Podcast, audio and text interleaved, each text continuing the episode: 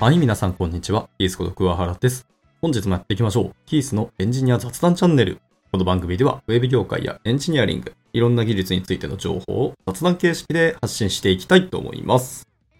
で、今日は、ね前回の配信で喋っていた通りですけど、データベースの話ですね。ちょっと歴史というか起源を辿ってみたいかなと思います。一応なんかリレーショナルデータベースの起源を探るみたいなネタで前回終わったと思うんですけど、調べていくとそもそもデータベースそのものの起源が気になっていたので、そのままやっていきたいと思います。はい。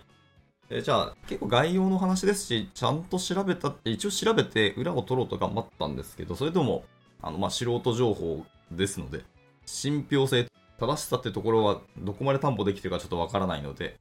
えーその辺はご容赦いただければと思います。じゃあ入っていきましょう。そもそもデータベースの起源として、名前の由来からですね。まあ、これはもう皆さんご存知かもしれないですけど、一応ここから触れていきたいと思います。ちゃんと言葉として分けると、データとベースですね。データ、いわゆる情報の断片と、ベース、いわゆる基地のことですね。で、まあ、直訳するとデータ基地とか、まあ、情報基地と呼ばれたりします。で、この言葉っていうのは、いつ生まれたかというと、まあ、おそらく第二次世界大戦頃の説がまあ濃厚でしょうというとこですね。今まで調べた感じ、まあ、いろんな記事で書かれてましたけど、やはりここの情報が多かったので、多分正しいと思います。まあ、当時のえーとアメリカ軍ですね、米軍が敵国の情報をまあ集めて、まあ、各々の基地にその情報っていうのを分けて分散保管をしていたというところですね。これが発端になるらしく。で、しかしですね、まあ、分散して保管をしてたんですけど、ある敵国、A 国の情報を得るときに、まあ、その情報がどこの基地にあるかっていうのをまずそこから調べていかなきゃいけなくて、まあ、正直手間がかかるし、めんどくさかったんですよね。煩わしかった。で、情報というものをやっぱり一箇所にまとめたいよねっていうところがありますと。で、そのデータ専用の基地というものが生まれました。誕生したというところでデータベースという言葉が誕生したという説が、まあ、濃厚ですっていうお話でした。実際にあの、システムの方ですね。流れでできたのかっていうところですけど、一番最初は1960年代以前の話ですね。ここが一応分水嶺なところらしくて。で、まあそれ以前のデータの管理っていうのは想像に難くないですね。まあ古代から中世からもそうですけど、ずっと情報っていうのは手書きで書かれていました。紙にも書かれたりとか、まあファイルで管理されたりとか、カードカタログみたいなので管理されてたりしましたね、という話です。そこからちょっとまあ発展をして、パソコンの歴史を勉強すると皆さん一度は聞いたことあります。あの、パンチカードって言われるものですね。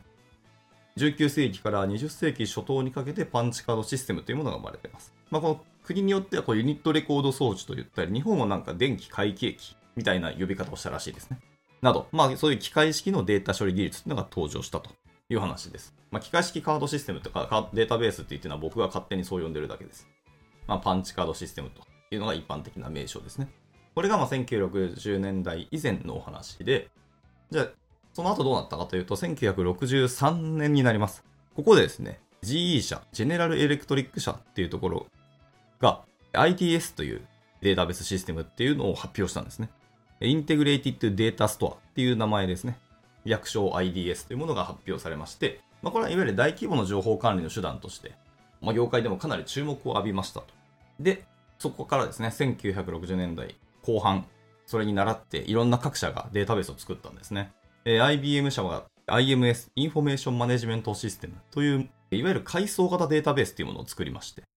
あとは CODASYL っていう組織ですね。 Conference on Data Systems Languages っていうような団体です、これは。 Languages っていうから、まあ言語っぽいですけど団体ですね。 CODASYL という団体があって、ここによって提案されたネットワーク型データベースっていうのも誕生しましたという感じです。これは1960年代後半ですね。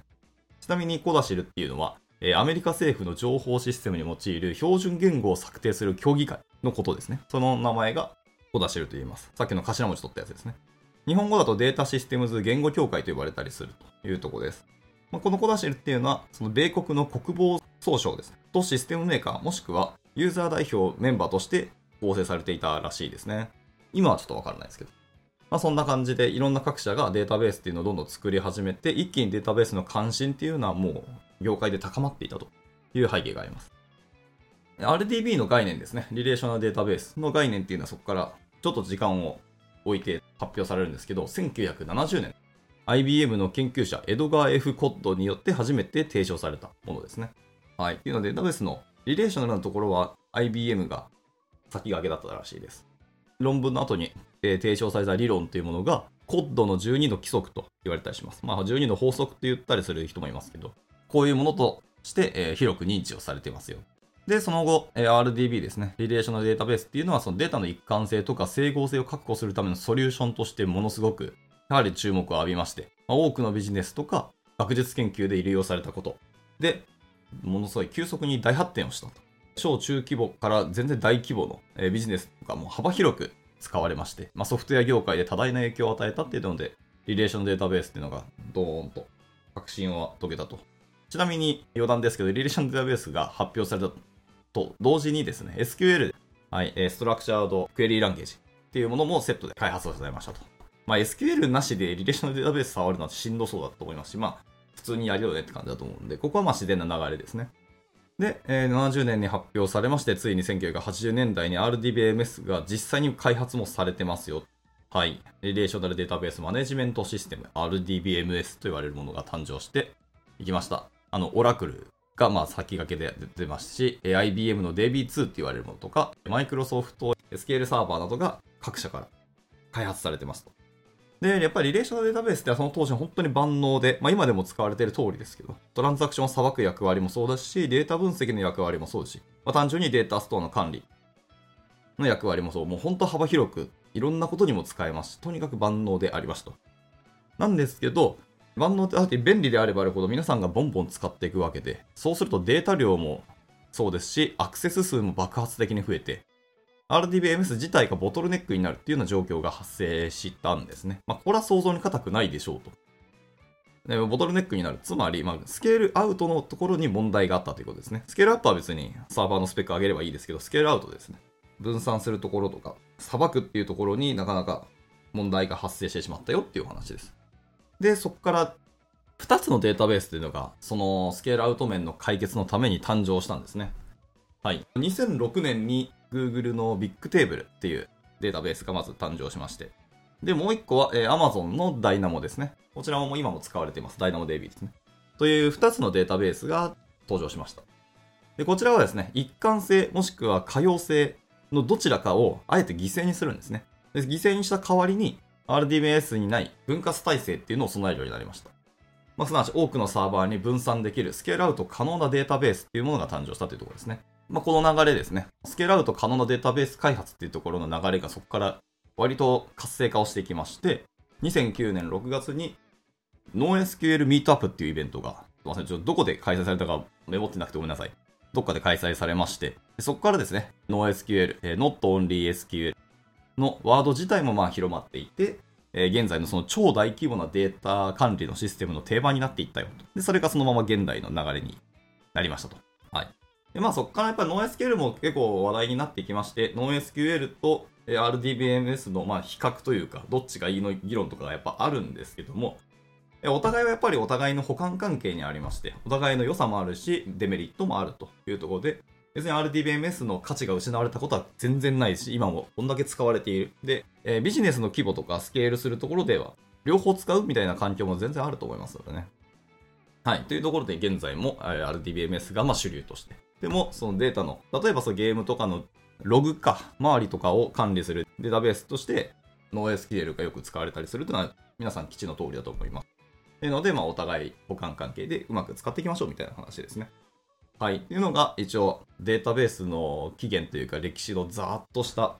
流れでしたと。いや、やっぱデータベース面白いですね。てか、歴史がやっぱ面白いんですけど、データベースってどうやったって、こう、アプリケーションとかシステムっていうのはデータをどういうふうに管理する。そしてそのデータをどのように表現するアルゴリズムの2点が、やはり肝になるものですので、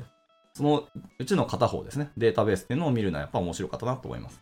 はい。まあ、参考になれば幸いです。はい。今回はこんなところで終わっていきたいと思います。いつも聞いてくださり本当にありがとうございます。ではまた次回の収録でお会いしましょう。バイバイ。